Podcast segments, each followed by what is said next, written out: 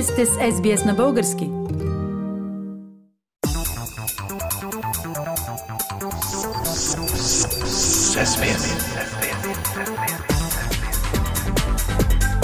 Акценти на седмицата. Пламен, изборите в неделя на 2 април минаха. Какви са резултатите? Резултатите потвърдиха предварителните прогнози в много отношения сили. Очаквано избирателната активност е ниска, малко над 40%. Оправда се и очакването за много близки позиции, около 25 на 100, между двете първи политически сили. Тук има обаче един малък нюанс. Повечето прогнози даваха лека преднина за коалицията Продължаваме промяната Демократична България – а стана обратното. Напред с ГЕРБ СДС. Разликата е по-малко от 2 на 100, но в политически смисъл това е важно. Защо казваш в политически смисъл? Какво означава тази разлика? Първо означава, че самото сътворяване на коалицията продължаване промяната Демократична България, рекламирано като стъпка към голяма изборна победа, се провали. Простата сметка показва, че в сравнение с времето, когато двете формации се явяваха по-отделно на избори, те губят обща подкрепа. Малко, процент, два, но губят. Тоест, биха имали повече депутати по-отделно, а не заедно. Може ли тогава да се каже, че това не е добра новина за българската демокрация? Може и така да се каже, но може пък да е добра новина за политическото мислене в България ако отрезви и накара лидерите на двете формации да разберат, че политиката не е концерт по желание, а тежка обществена работа с свои закони. Те трябва да се познават тези закони и с тях трябва да се съобразяваме, а не да ги нагаждаме към измислени очаквания. Пряко визирам лидера на продължаване промяната Кирил Петков. В началото на кампанията той видимо въодушевен от новата коалиция, заяви, че това ще доведе до лавина от подкрепа и продължаваме промяната. Демократична България ще имат самостоятелно мнозинство.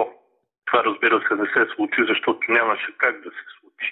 Вина за него обаче имат и разни доброжелатели, самозвани социолози и политолози, които се навъртат около партийните лидери и им внушават това, което те искат да чуят.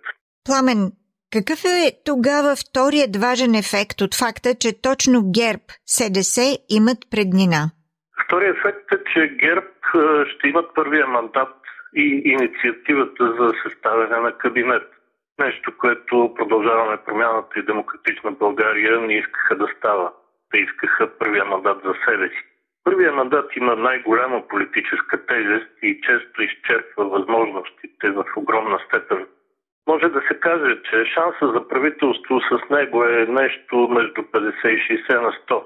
С втория мандат е около 30-35, а с третия максимум 10%. Това е теоретична постановка, разбира се, но в реалната ситуация сега в България шансовете за кабинет с който и да е мандат са твърде малки. Дори на теория. Добре, ще се върнем на темата. Но може ли да коментираш какво се случва след първите две места в класирането? Трета политическа сила е русофилската формация Възраждане. Тя има малко над 14 на 100 и изпреварва движението за права и свободи с по-малко от процент. Това не е неочаквано по две линии. Първо, социолозите по-рано прогнозираха, че Възраждане може с процент 2 да качи резултата си от предишните избори. Така и стана.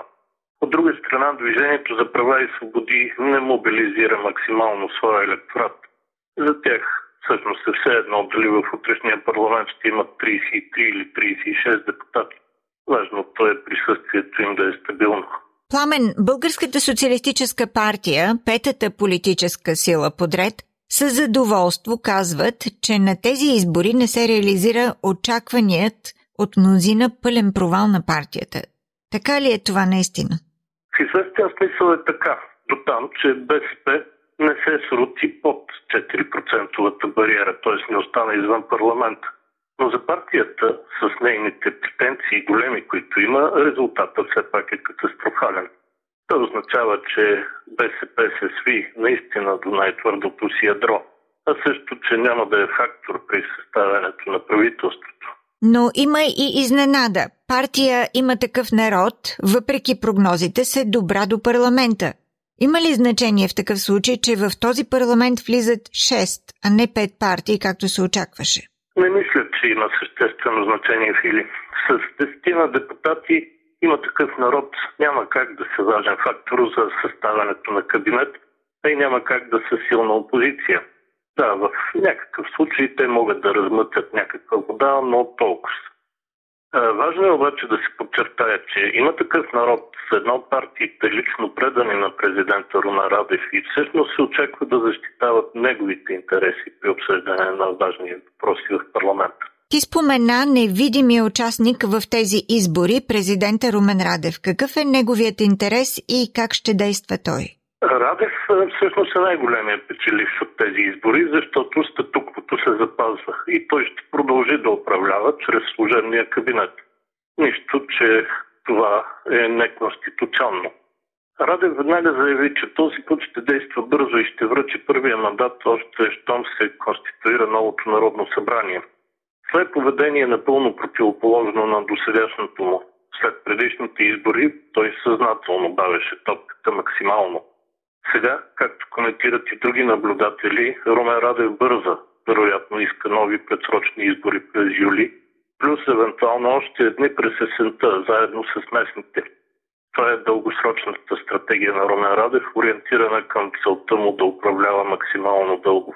Пламен, на този фон да се върнем към въпроса дали ще има редовно правителство в рамките на новия парламент? Съмнявам се, Филип. Въпреки направените заявки, че са готови да партнират с всички, ГЕРБ всъщност няма с кого реално да го направят, за да реализират първия мандат. С Движението за права и свободи те не могат да се съюзат официално. С Възраждане и БСП не могат да се съюзат изобщо. Остават, има такъв народ, но те са твърде малки. Колкото до сътрудничеството с продължаване промяната Демократична България – Ма и този път то няма да се реализира. Да, има слухове, че Демократична България или части от нея в момента водят сепаративни разговори с ГЕРБ. Дали доколко това е истина, не знам, макар да има индикации, че може да има зранце истина в него. Ръководството на продължаваме промяната обаче, още щом станаха ясни изборните резултати, излезе с решение, че няма да подкрепи кабинет с мандата или с участието на ГЕРБ. А това очевидно минира всякакви усилия. Включително усилията на самите продължаване промяната в демократична България да съставят кабинет с втория мандат. Коментар на резултатите от изборите за Народно събрание провели се на 2 април 2023 година от Пламен Асенов. Харесайте, споделете, коментирайте. Следете SBS на български във Facebook.